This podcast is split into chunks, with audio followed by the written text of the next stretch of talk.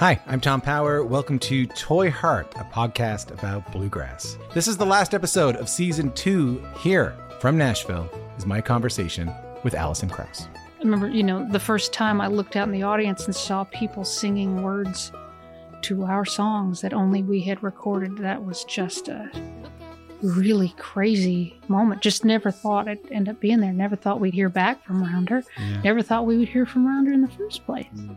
If this is your first time listening, you can hear full interviews with Jerry Douglas, Alison Brown, Bela Fleck, Larry Sparks, Jody Stecher, and so many more wherever you get your podcast. Thank you so much for listening. Later on.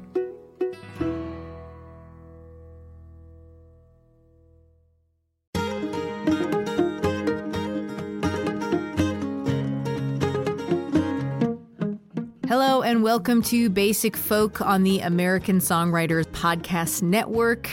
I'm Cindy Howes. Basic Folk, we have honest conversations with folk musicians. Today, we have Taylor Rice of Local Natives. I know Local Natives are not a folk band, but this is my podcast and I do what I want.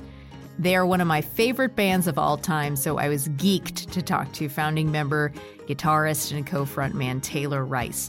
Torchbearers of the Southern California band sound, local natives are originally from Orange County, California. The core of the band have been playing together since high school. Taylor talks about what it was like to first make music together and how they developed their ultra collaborative writing process. In fact, the process is so democratic that it could take them a really long time to finish a song, although there is a reason for this which we get into during our conversation. One important piece of local natives' history is the house they all lived in together, which was called Gorilla Manor. It's also the title of their debut album. They moved into the house together after college to really go for it as a band. It's been said of the house, it was insanely messy, and there were always friends over knocking around on guitars or our thrift store piano. Sounds fun. Taylor gets into how that experience of Gorilla Manor continues to inform their connection as a band. We also get into feminism and how Taylor continues to recognize disparity in the world and use his platform to change the conversation. Hope that the world opens up again one day and we can all dance together at a local native show. They are incredible. They have four albums out already with a couple of remixes, singles, and the EP Sour Lemon that just came out this past fall. Hope you enjoy my conversation with Taylor Rice of Local Natives on Basic Folk.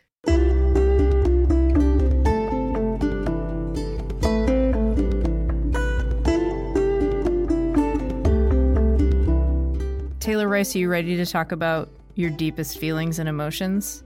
Always. Okay, great. Thank you so much for talking to me. This is really exciting. Of course. Thank you so much for having me. You're originally from Orange County. Can you talk about what your house was like growing up, like your family structure and where music was in your life? Sure. Yeah. I um, grew up in the suburbs of Orange County. I had like the most, I guess, normal nuclear suburban family. I had uh, one sister and then my folks, and we lived yeah, at the time it was like early 80s. It was kind of like new. People were just moving to this part of South Orange County. Like it was just being built. So it was total planned community track home suburbs vibes. So early on, you know, music was in my house through my parents. Like they loved, you know, the Beach Boys and the Carpenters and stuff like that. But it, there wasn't anything out of the ordinary with music. And I would say I really discovered it for myself when kind of at like 12 years old, I met my bandmate Ryan in seventh grade and we picked up guitar together and we started playing guitar. And that kind of led us to in Orange County, there was kind of like a hardcore and punk scene that was going on in, in like base, like church basements and house parties and stuff. And that was our beginning. We were like the music kids in Orange County who didn't want to go to the beach.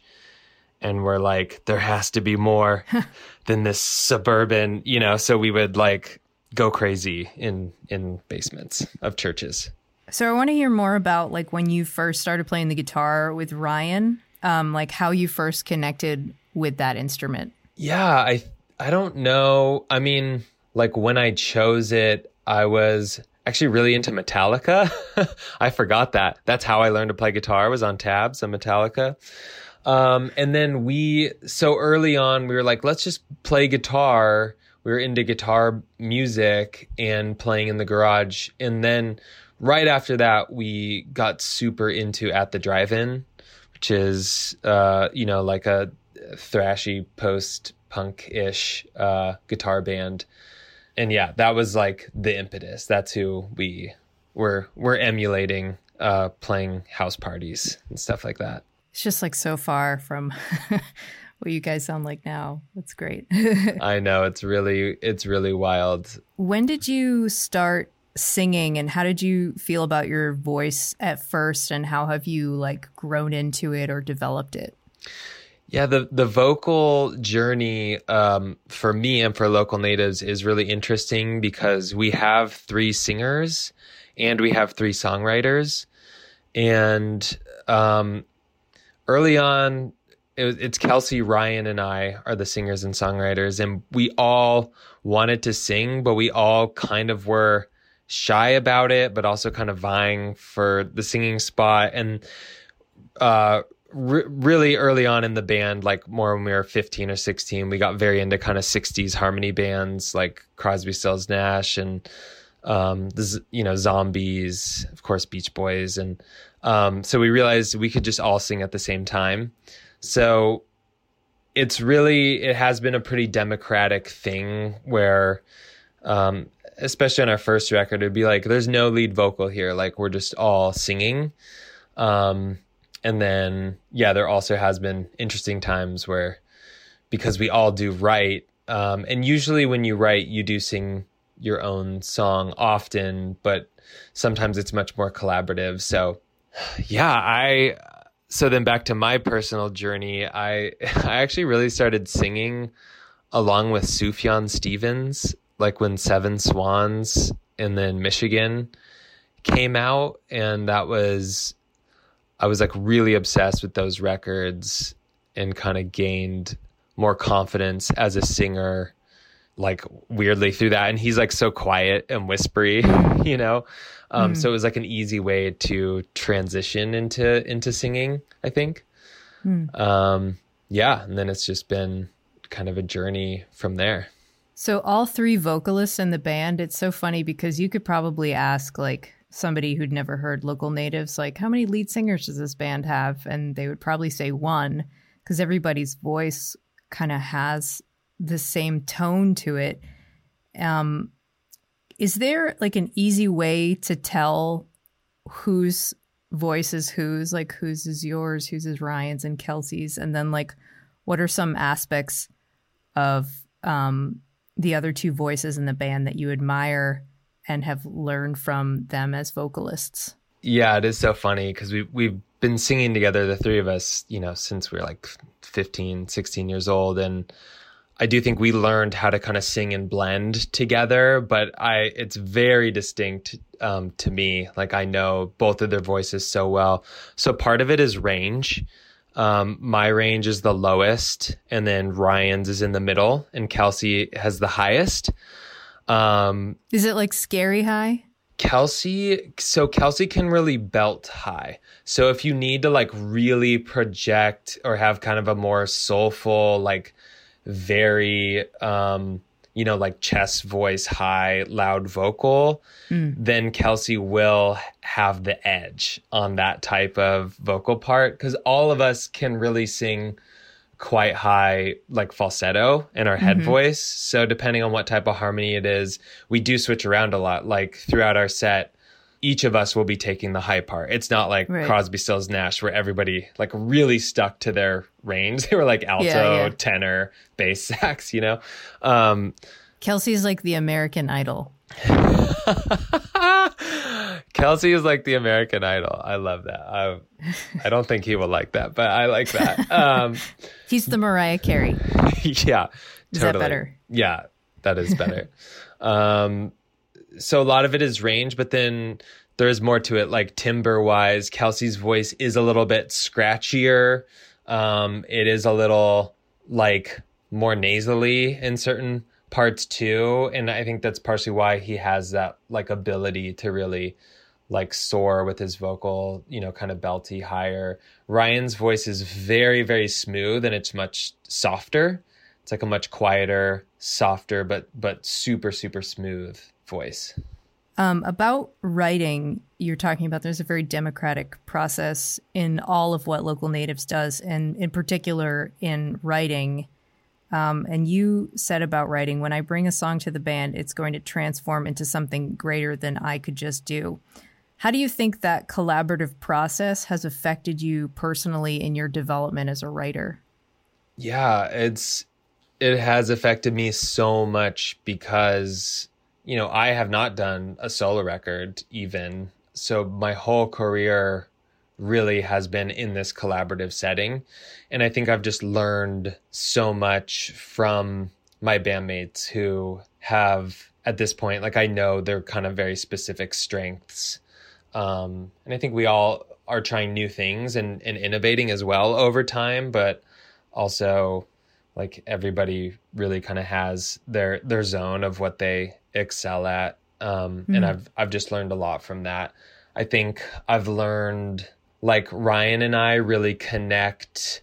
We're more on the like pop music loving side, like the craft in terms of I'm not necessarily saying like current pop music, but maybe more like classic pop writing or like Beatles song structure mm, and mm-hmm. and really kind of thinking like that really compels Ryan and I. We connect on that level.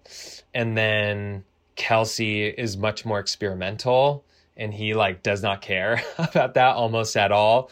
And so i connect with Kelsey on that side when it's like, let's like totally th- like be outside of the box and not care about anything other than being on a crazy journey with this song and, and running free.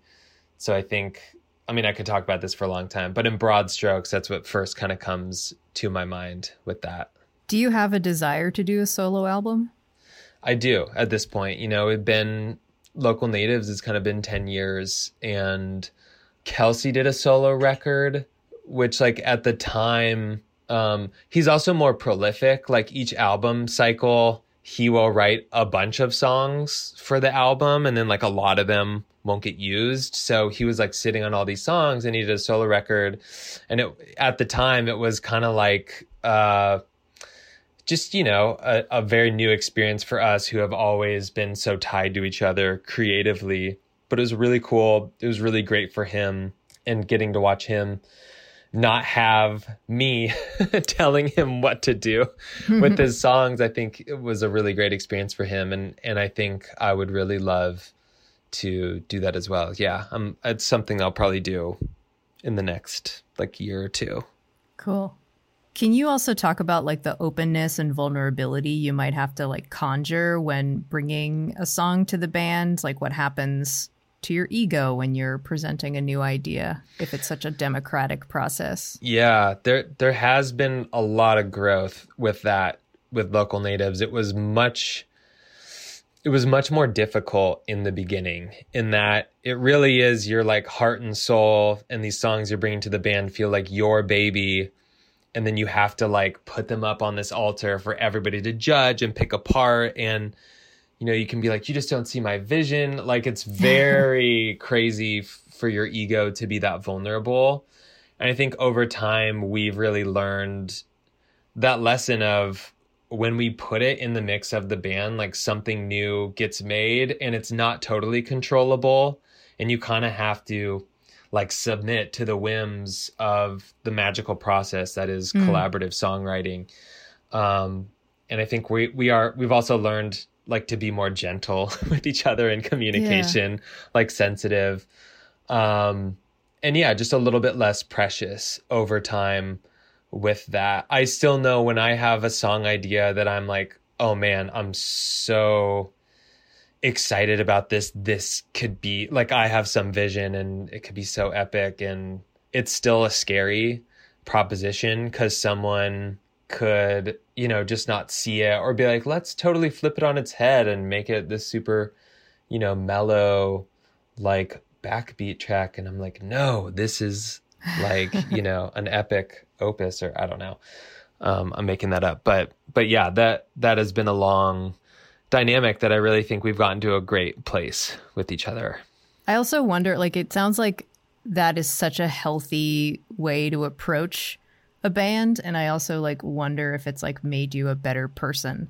Oh, yeah, that's um, that's a really sweet thought, and I I do think in certain ways, I think that all of us like we're musicians and songwriters, but so often in bands, like there's someone who's like, well, this is my song, and they're kind of, you know, really arrogant or bossy with it or difficult to work with on that level. And I just think from the beginning, we have had to really collaborate with each other. We've had such a democratic process. Like a song does not get through to a local natives record without basically sign on from everybody.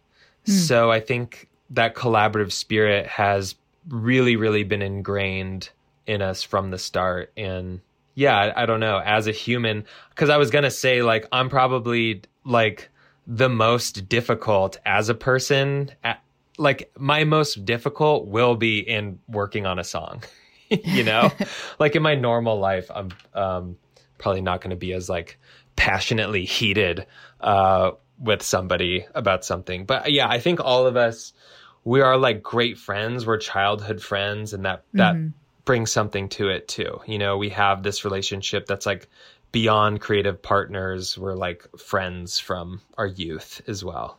I have a couple of questions about Gorilla Manor, the house that you all moved into after college. And I got a quote from Ryan that kind of summed it up. It was insanely messy, and there were always friends over knocking around on guitars or on thrift store piano. Um, so it sounds like I would not have enjoyed spending a lot of time there. Very dirty. um, it was. A, it was a little bit dirty. Yeah. How do you think that foundation of getting everyone in that house and living together has impacted the kind of connection the band has with each other? That really cemented the like totally enmeshed democratic spirit vibe of like we are all so connected and in this band like this thing is so vital to our you know souls like on that level. Mm. we we had already before that like we had been a committed band for a really long time and we had done self-book tours. We had played like hundreds of shows. So we had already like dedicated a lot of our life to the band. But of course we did have like we were still going to school. Like i was in college and it wasn't like 90% of my life and then moving in together and being in that space where we could just wake up and at any moment be like let's work on that song and just breathing it you know like day mm-hmm. in and day out and and kind of living together as a unit really did kind of like enmesh the like spirit of what local natives in our band dynamic is mm. What are some aspects of Gorilla Manor that you've kept as a band at wherever your home base happens to be? Um, you mean like that house? Yeah, like, like the, dirty, vibe, everything. Dirty laundry and broken pianos.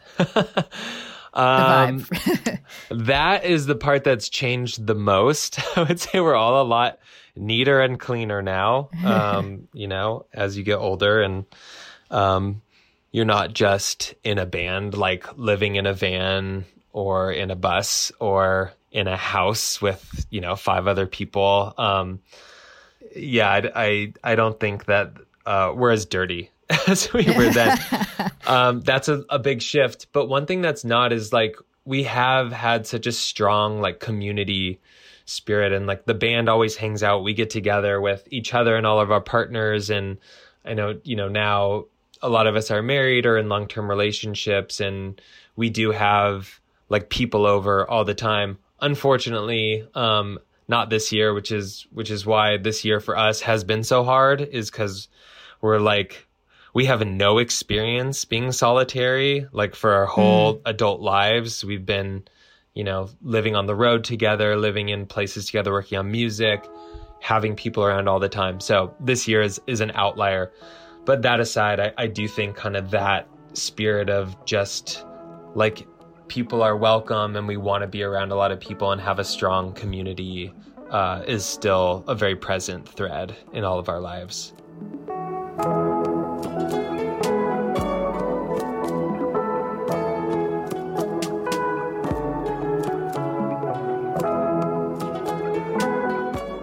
Um, I read that you were particularly struck by Bjork, who has like a different, more exper- experimental sound than local natives. Um, what is it about like Bjork and maybe other musicians like Talking Heads and Animal Collective and others that um, that you like who tend to be more on the fringe that you find inspirational for your own playing? Bjork was one of the most influential artists on me in that early time period, like around Gorilla Manor. And it was a connection to just her music, like her voice particularly. You like to me, you cannot hear Bjork's voice and not just be transported to like such a deep emotional space. I just think what she kind of projects and embodies just really takes me um, to like very extreme emotional places. And then, yeah, in her music, uh, like the production and uh, everything else about it did the same thing. Like it would just take me to kind of other other worlds and other places. And I, I just that was like to me what music was about was the transportation mm. and to feel connection like to these parts of your your emotional life and your body and your spirit that you don't like even consciously think about all the time. Mm. You know, you can put on a record and be in touch with elements of like your your own psyche that you didn't even really know were lurking there. And Bjork was kind of like the very first ultimate place mm. for for me inspirationally. It sounds like it was more of a, an emotional connection than you were really into the weird shit that she does. Yeah, like it was less cerebral. I think like the other bands you just mentioned, particularly Animal Collective, and again, like I think that list of influences was particularly strong around Gorilla Manor. Mm-hmm. So obviously that was like 10 years ago.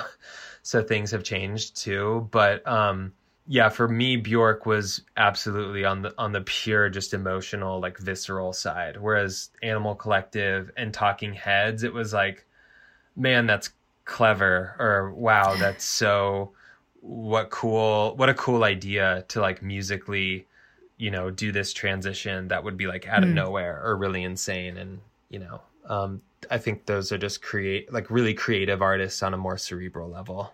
I think the thing about your band is that I think you guys are really good at taking a less accessible band like Animal Collective or Talking Heads and making it like very accessible for all.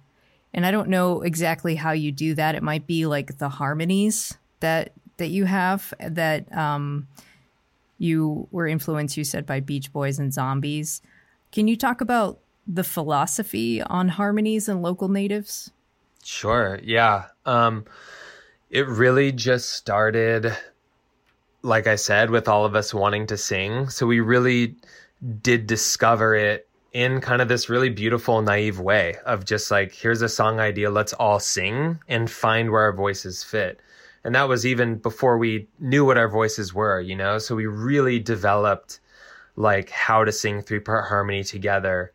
Um, and then, you know, I already mentioned like a lot of those 60s harmony bands were doing such beautiful, great, like very present three part harmony. So there was some influence there. But um, it was really like experiential and we still do that. Like when we're writing a song we always the three of us get together and go around just a guitar just a piano and just we'll just loop the verse or the chorus whatever apart and we'll just sing it over and over and our voices will just naturally find these places that just feel good and feel right. Yeah. And we all just keep doing it in this kind of like trance until it's like yep that's awesome. Like that feels right. What does that do to your brain? It feels so good because you really disappear. And I think with making music, like you're really chasing that thing, which is I've, you know, read about now called like flow state, where your mind goes to another place. It gets uh, like out of the way. You're not even really thinking. You're just like so present and so in the moment, completely mm. present. And so it's it's actually one of the very best like most satisfying things about making music as local natives is that time when when we have a song idea it's early we're just around one acoustic instrument and we're just singing it with the three of us and finding these grooves for where these harmonies come out. Sometimes you know they're super you know just standard and pleasant. Sometimes they're really crazy and they'll you know like we they don't necessarily follow rules where it's like oh we're now we're joining you know we're singing in unison right here but then it bends down and you go up and i go down. You know it's just something that you mm. just feel vibrationally. It's really fun. It sounds amazing like a tibetan sound bath or something. Yeah totally. Um aside from playing music you also enjoy the travel aspect of or i don't know how much travel you would uh, label touring. Um playing to international crowds you say you've definitely noticed the nuances in the crowd depending on where you are. Like, what has playing for international audiences taught you about differences in culture? Yeah, you can you can certainly feel cultural differences in in the audience. I mean, I would say you gain more of a cultural understanding on the travel aspect, like spending you know now we've we've spent several weeks in Italy and in Japan you know over our careers. So you get more from that. But it is funny to to know the differences of you know audiences at like festivals. Like in the UK people are just really like drunk and wild you know? Because it's like always raining and it's cold and they're just like so happy to be at a festival. And then in well now i'm like horribly stereotyping so maybe i won't go any further but um, you can yeah feel cultural differences in in the way the audiences react. I'll say one more that's like quite nice. Like whenever we play in in france it's very quiet during the songs in a way that's atypical. Like normally you want the crowd to be moving and dancing and singing and the audience in France tends to be very very attentive but then the song's over and they like go wild so when mm. we hmm. first played there we were like oh sh-. we were so confused we are like do they mm. not is it not happening are we not connecting and it was just a cultural difference you know of of how they're present with a song mm. um, watching local natives play live it's like you can feel and see the admiration, love, and respect that you all have for each other. What is that live experience like for you? That's really sweet.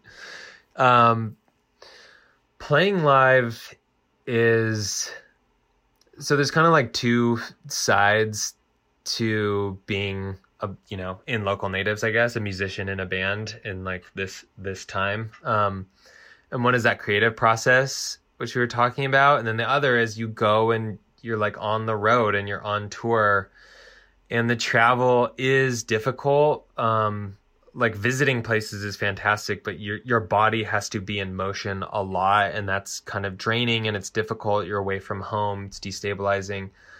But for all of us in the band, we've been able to tour so much because we're all united, and it's the other place I think where you really like disappear and get into just being totally present.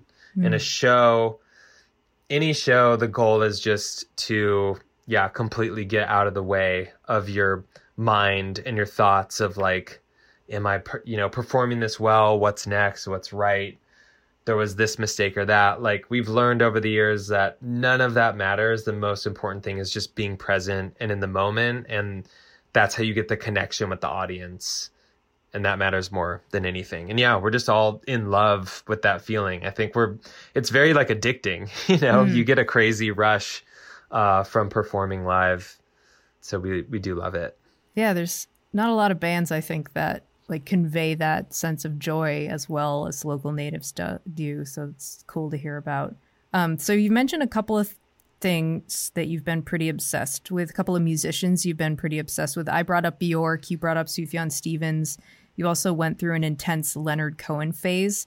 What does that look like when you get obsessed with something that can impact your creative side? And how do you see it translating into your music? Is it something you freely allow? Yeah, it does, of course. Like, I think that I could look at any of those kind of major influences and pinpoint things in local natives music of of I I can see connections to influences, um, for sure. I don't think it's it is that linear, um, because we're not. I'll I'll just speak for myself. Like when you're writing, when I am writing, to kind of have this idea like i'm going to write this type of song and it's going to sound like leonard cohen or it's going to you know be animal collective plus like it never works out and we've never really done that like you don't if you are too in your head with writing and literally trying to like force something out that's never where the best songs for myself and for the band have come from um, so I think the influences are are like just permeating inside your head, and then they it's it's way easier to see after the fact. But when I'm obsessed with like, It's like processing an emotion or something. totally, and then that can come out in some way, um, like an example would be with the Sufjan stuff early on. Like it did come out. I, I wrote all these like violin lines, not just me, but I I wrote a lot of them for Gorilla Manor that were pretty influenced by like Sufjan Stevens and how he would have this motif that would kind of like grow throughout a song and is often like a string or a horn line and then it would go through the song and keep building and building and building and that was something that um, I feel like was an influence of that. And then talking heads like there's some just jagged it's just like a feeling like there are these jagged edges that come from talking heads that feel sort of like drastic and off kilter that i think we were also really attracted to i don't know if this is making any sense to you i'm just like thinking of of ways these have come out but uh yeah it's it's it's not that linear it kind of just is in there and then you you can draw the connection after the fact That's cool. I like hearing about it. Okay, here's a quote of you. I've probably known the most in the band for losing my mind over details, refining and trying to get things right, lifting up every single stone. And that comment makes me want to know more about your relationship with anxiety. Okay, well, there's like a pre-COVID and post-COVID answer. I, I- think we'll leave COVID out of it because it, it's not really related to what we're talking about here. So we've been on this path to like not overthink it and not be so stressed and tight. Like each record, we kind of try and go in that direction. And I think in general, that's good. But there's always like a song or two that's like my song that I cannot help but be like so hyper focused on and it has to be the best possible thing that I think it can be. So on Violet Street that was the song When Am I Gonna Lose You? And we ended up bouncing like it was it was maybe 47 like versions of that song. Put it on the box set. Yeah, totally. We we did. Um, I think we released it, and we released like not all of them, but I think it was called like Thirty Ways to Lose You or like Thirty Seven Ways to Lose You, and it was all of these. It was just like snapshots throughout the process of of the version of that song, and a lot of them are so similar. You know, um, like I would definitely have to explain to you what the difference is between a lot of them. Um, it doesn't feel like anxiety to me. I would go into the studio. This was with Shawn Everett, who produced Violet Street on this example. And I was excited every day. I would stress over, like, should the drums be with When Am I Going to Lose You? There was this discussion about it had this, it has this driving beat to the song. And at the last second, we almost really chilled it out and made it really mellow and really breezy because hmm. it's it's quite like a beautiful, like sad song. And then the drums and the vibe, it, it kind of picks it up. And we were like, maybe it's just wrong and it's fighting it. Like this song, like let it be sad and let it be mellow. Um, so there's all these versions of that. And I was like, but I'm missing, like there is an intensity like I get the sad emotion, but I need the intensity. So we created this crazy hybrid that had like the saddest version of the song with the most driving drums. And that was this really long like journey that was 47 bounces until Wow. to me it was perfect. And yes i was stressing out about it because i wanted it to be perfect and i wasn't okay to be like it's cool. Like i like it. Let's move on you know? Like i was obsessed. Um but i was like loving it. You know i loved going into the studio every day and working on it. Yeah, that's a great song. And it is like, it's funny to hear how stressful it was for you and how you stressed over it is a song about anxiety. Yeah. And Yeah. like trying to, it's a song about trying to let go of letting the anxiety get in the way of like, you know, the right path for you. And in the creation process, you didn't do that. Incredibly meta. Well, I had to, I had to live the same experience in the creation of the song of what the song was about, you know? So That's perfect. that is amazing. I never it. thought about that. The new EP is Sour Lemon. So good. The song Lemon tackles themes of longing for connection in a world of isolation, which you co wrote as a band with Sharon Van Etten. And Sharon had just moved to LA when you wrote that song. How do you think her move affected the writing and also the role the city of Los Angeles plays in the song? Well, Sharon didn't work on the lyrics with us. Um, so I do think she connected to the song because of what it's about, very much so. Um, so I think there are like awesome magical meta layers of that like exist with that relationship. But um, the story of that was she had just moved to LA. We had been connected like back in Brooklyn forever ago when Aaron Dessner from the National made our second record and we lived in Brooklyn at that time, you know, at his house making that album. And he had just finished with Sharon. So we met Sharon that, you know, then. So this is like fast forward years later. She just moved to LA. She's like, yeah, I would love to like write with you guys. And she just loved the song right away. She helped us write uh, the outro and some of the melodies and, and then, you know, we really wanted it to be a duet and she agreed to sing it with us. And it was just like, the most beautiful, like easiest process. That was a song that actually is, I mean, it's a very simple song too. Like it's not um, complicated or, you know, like massively produced in any way. But that song was written very quickly uh, with Ryan. So Ryan wrote the lyrics uh, for Lemon. and then okay. he he had like just the verse. I'll just give you the quick synopsis in case it's interesting to you. Ryan came over to my house and he was like, I have the start of a song. And it was the verse, and he had the guitar, the verse melody, and then the guitar for the chorus and the verse. And then I wrote with him the pre chorus melody and the chorus melody like in an hour. And then I wrote like the other little lead lines and stuff. So we are like, cool, that's like a song. You know, it's simple, but there it is. Then we wrote with Sharon. She was like, it's awesome, but it just it needs like a shift at the end. What if you she suggested like the chord changes for the end and then she wrote her beautiful like waterfall melody that I'm super in love with. Then she wrote that on the second day of working on the song. Then the third day, basically, Ryan and I, I wrote like the last melody for the outro, and then Ryan wrote the lyrics, which we we do collaborate on and like workshop together. But he he wrote those.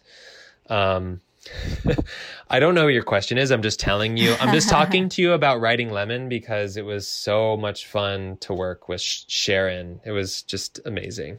Yeah, I was grasping for straws there because it does like LA plays like a pretty lonely role, and I wondered if like somebody had moving to LA kind of had a different perspective, but I was Right. wrong. Yeah, you were. You know, Totally wrong. But like, you're not wrong, and that is a big lesson with with writing songs is that they come from a place and they do have a specific meaning. Like that song lyrically, it was like Ryan's experience with his girlfriend, and kind of feeling so entwined, but then how you can feel isolated within this companionship, um, and how like kind of this domestic bliss mundane thing can have this flip side. Like it can be so beautiful, but it can also feel isolating in certain ways. And yeah, I do think like Sharon really connected to the lyrics, but it wasn't from her move.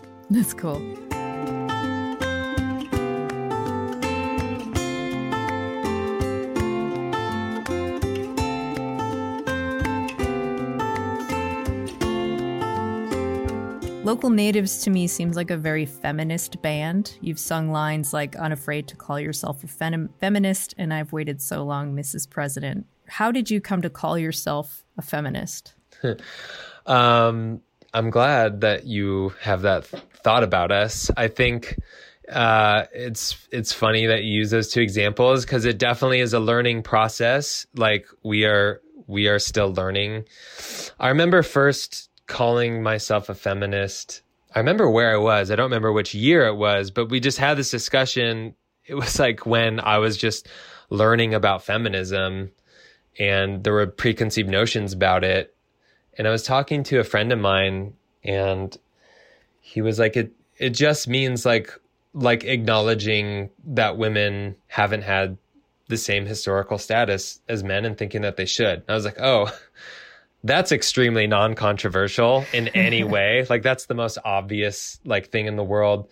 So that was a long time ago and then yeah, it really has been a journey for me um in like becoming more vocal and more of an advocate about it. It's something that the band then like took on. We we work with Plus One, which uh, Arcade Fire started, and it's this thing where at every concert, one dollar for every ticket, it it goes to a charity you can choose, and we chose this broader category of um, like prevention of sexual violence against women and kind of women's health and reproductive health and the organization's so great because they help they help us find like local women's shelters or other organizations in every city that we're touring in. Oh, so you can donate directly to a local organization in that city? Yes. So cool. we would split the ticket like we picked one uh, national organization, and then in every city, the other half of the dollar would go to a local organization. They would be at our merch table, so people in that city could like get connected um, with that organization. It was so awesome, you know, and it, and it, so yeah, it is something that is like very near and dear. But I'm also laughing because it had just like come up. That second line is is a, a line of mine from Fountain of Youth. I can't wait to call you Mrs. President, and I re and it's sexist. like it shouldn't it shouldn't be Mrs. President. It should be Madam President because Mrs. is from Misters and like it's just something that I was like I'm like a feminist and I you know we're doing this. And like I totally messed up on that line you know mm. like I fell I fell short but that's part of what it is. You have oh, to be open I didn't even realize that myself. Yeah it's like like if when a a woman becomes a president and like you probably have seen in you know TV shows and stuff they say madam president because Mrs comes from saying it's misters. You know, it's the thing mm. of like it's Mr. and Mrs. Williams, and it's like the woman has no identity because she's mm-hmm. just underneath the man. So it's all tied to um that kind of like lineage of women becoming like you know basically property when they get married um so yeah mrs it was not the best term to use uh madam would have been a lot better um but yeah we're just all on the journey and and trying to be advocates and learn more as we go. Have you ever heard of the Old Boys Network? The uh, Old Boys Network? No, what's that? I mean, it's it's not a specific thing, but like oh the, well, yeah, like yeah, boys, the old guys club. Yeah, for sure. Um, so in an article where you were reacting, I think to the first presidential debate, you said that Trump represents this last dying gasp of fear of losing control. Um, which, yeah, Hopefully. That gasp is going a little stronger than I had hoped, but yeah, I, I still I still stand by. I mean, it seems more obvious now than ever that that's what it is to me. But yeah. What has been your experience and reaction of that good old boys network? yeah, it's something that in like a short amount of time even over the that last I guess my journey with this really would have started like seven or eight years ago, probably where I really started to become educated about feminism and the patriarchal structure, like in history and in the US. Um, it's wild. It's really strong. It's really pervasive. And I think that the 2016 election was a scary wake up call because there was a sense living in Los Angeles as a very liberal musician surrounded by a bunch of liberal creative people every day in these Obama years that like, you know, we're on the right path and like everybody's kind of yeah, like some people are still hold these very old prejudices, but they're not really that relevant um, there. And as we've seen, I mean, 75 million people voted for Trump in 2020. And it's really, it is difficult eh, to really take that in and know like how many of, of my fellow Americans kind of see that brand of wanting to hold on to that old structure and the good old boys club, um, which just you know Trump could not embody anymore. He spent you know a third of his presidency at, at Mar-a-Lago golfing, and so many of the cabinet members and stuff. Like it's just it's so kind of like despicable to me, but something that we really need to like reckon with. Hmm. You and your wife have a baby son. Is he 11 months? We do. He just turned one. Oh, congrats. What's Thank his name? Thank you. Elio. Elio. What have you thought about in terms of like what you want to say to him about this stuff? I mean, he's only one, so you maybe have not thought about that. And has any of that made it into your writing? Yeah. Um, yeah. When my my wife and I originally like just had in our minds that we wanted to have a daughter, which is also like to have that kind of desire totally complicated and a whole nother issue. Um, mm. but, but just being honest, uh, that, that is kind of where we were. And there was this like early, when we found out that we were having a son, we had this conversation like in a way that it just felt like a harder responsibility to, to raise a man. And again, I'm like, I'm so aware of obviously placing the gender on my child and we also want to be conscious and and open um but you know whatever stating that i think it does feel like a responsibility. And it's something that now you know from that moment to now it's like being a parent has just been the best thing ever. Like i'm so in love with him and being a father. It's it's like opened up uh like my life in all these crazy ways that i was excited about but couldn't have really f- foreseen. Mm. and it's something that we're both really excited about. And i've thought a lot about it. And yeah a lot of my early all the new songs that i'm working on are basically like informed by by new fatherhood and having a son and what that means um, at this time and in this world and it's been really beautiful it, it has given me a lot of hope among uh, what has been a pretty tough. I mean, the last four years from a political kind of social standpoint have, have been difficult. Mm. Um, as somebody who wants the world to be headed in a different direction than we took it with the election and where political system is. So yeah, it's it has been a, a place of inspiration, something I'm very excited about. Cool. Looking forward to hearing the new songs on your solo album in 2021. Yeah, thank you. Me too. Before we go, will you do the lightning round? Yeah, of course. These are more songs about yourself, except they're not as deep. Okay. All right, here we go. What was the first song you learned on the guitar? Nothing Else Matters by Metallica. Oh, yeah. I even learned the solo, which I don't know if I could do today when I was 13 years old. It reminds me of like junior high dances. so good, barf. but not that good. But not that good. what is your karaoke song? Let's Dance, Bowie. Dogs or cats or something else? I'm both. I love dogs and cats. Oh. And I'd take other animals too, but dogs and cats would be my favorite. What is your coffee order? Uh, cortado. my band, I've been ordering cortados for a really long time, and do you know what a cortado is? No, I don't. Okay, great. So, um, it's been talk about it. Yeah, it's been quite like snobbish for a long time apparently to order a cortado. it's just a latte with a lot less milk. Like it's just like barely any milk, maybe four ounces or something Mostly like that. espresso. Yeah, it's like uh, a two to one ratio of milk to espresso. That's my that. order. I love But that. You uh, my band has made fun of me for a very long time for ordering cortados and having to explain what it is. Who is your first celebrity crush? uh, Buffy the Vampire Slayer, Sarah Michelle Gellar. Oh man, do you love that show? I did when I was a kid, and I would watch it. I don't even know how old I was. I must have been pretty young, and I would watch it, and then like my mom would come home, and I'd turn it off. You know, like I was like, I'm pretty sure I shouldn't be watching this. So that says something about my t- childhood and upraising, and like how I was as a kid, but also, uh, yeah, something about the show. I I was really into it.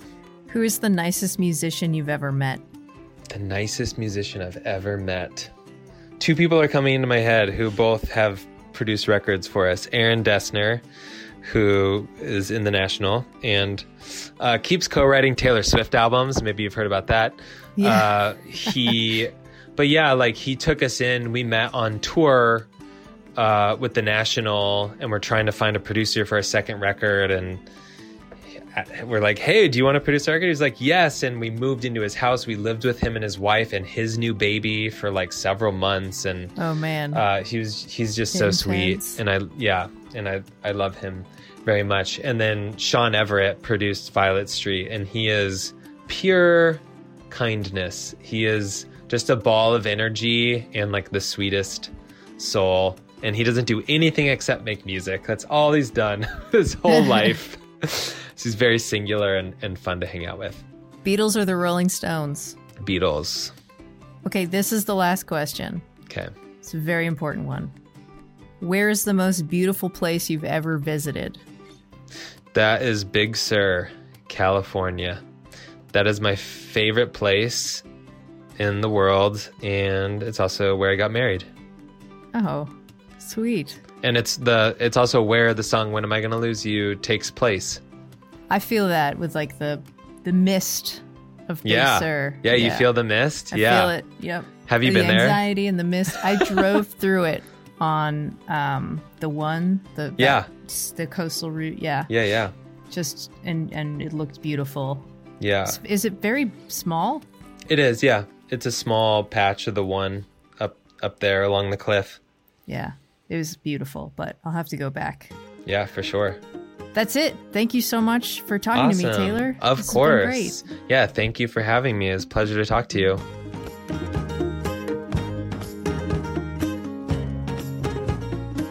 Basic Folk this week was produced by John Nungesser. Alex Stanton of the band Townspeople composes our music.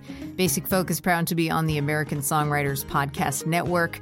I'm Cindy Howes. Thanks for listening to this episode. And if you liked it, please share it with a friend and tell them that they can get Basic Folk wherever they podcast or at my website, cindyhowes.net. Okay, Thank you so much for listening. Talk to you next time. Mm, bye.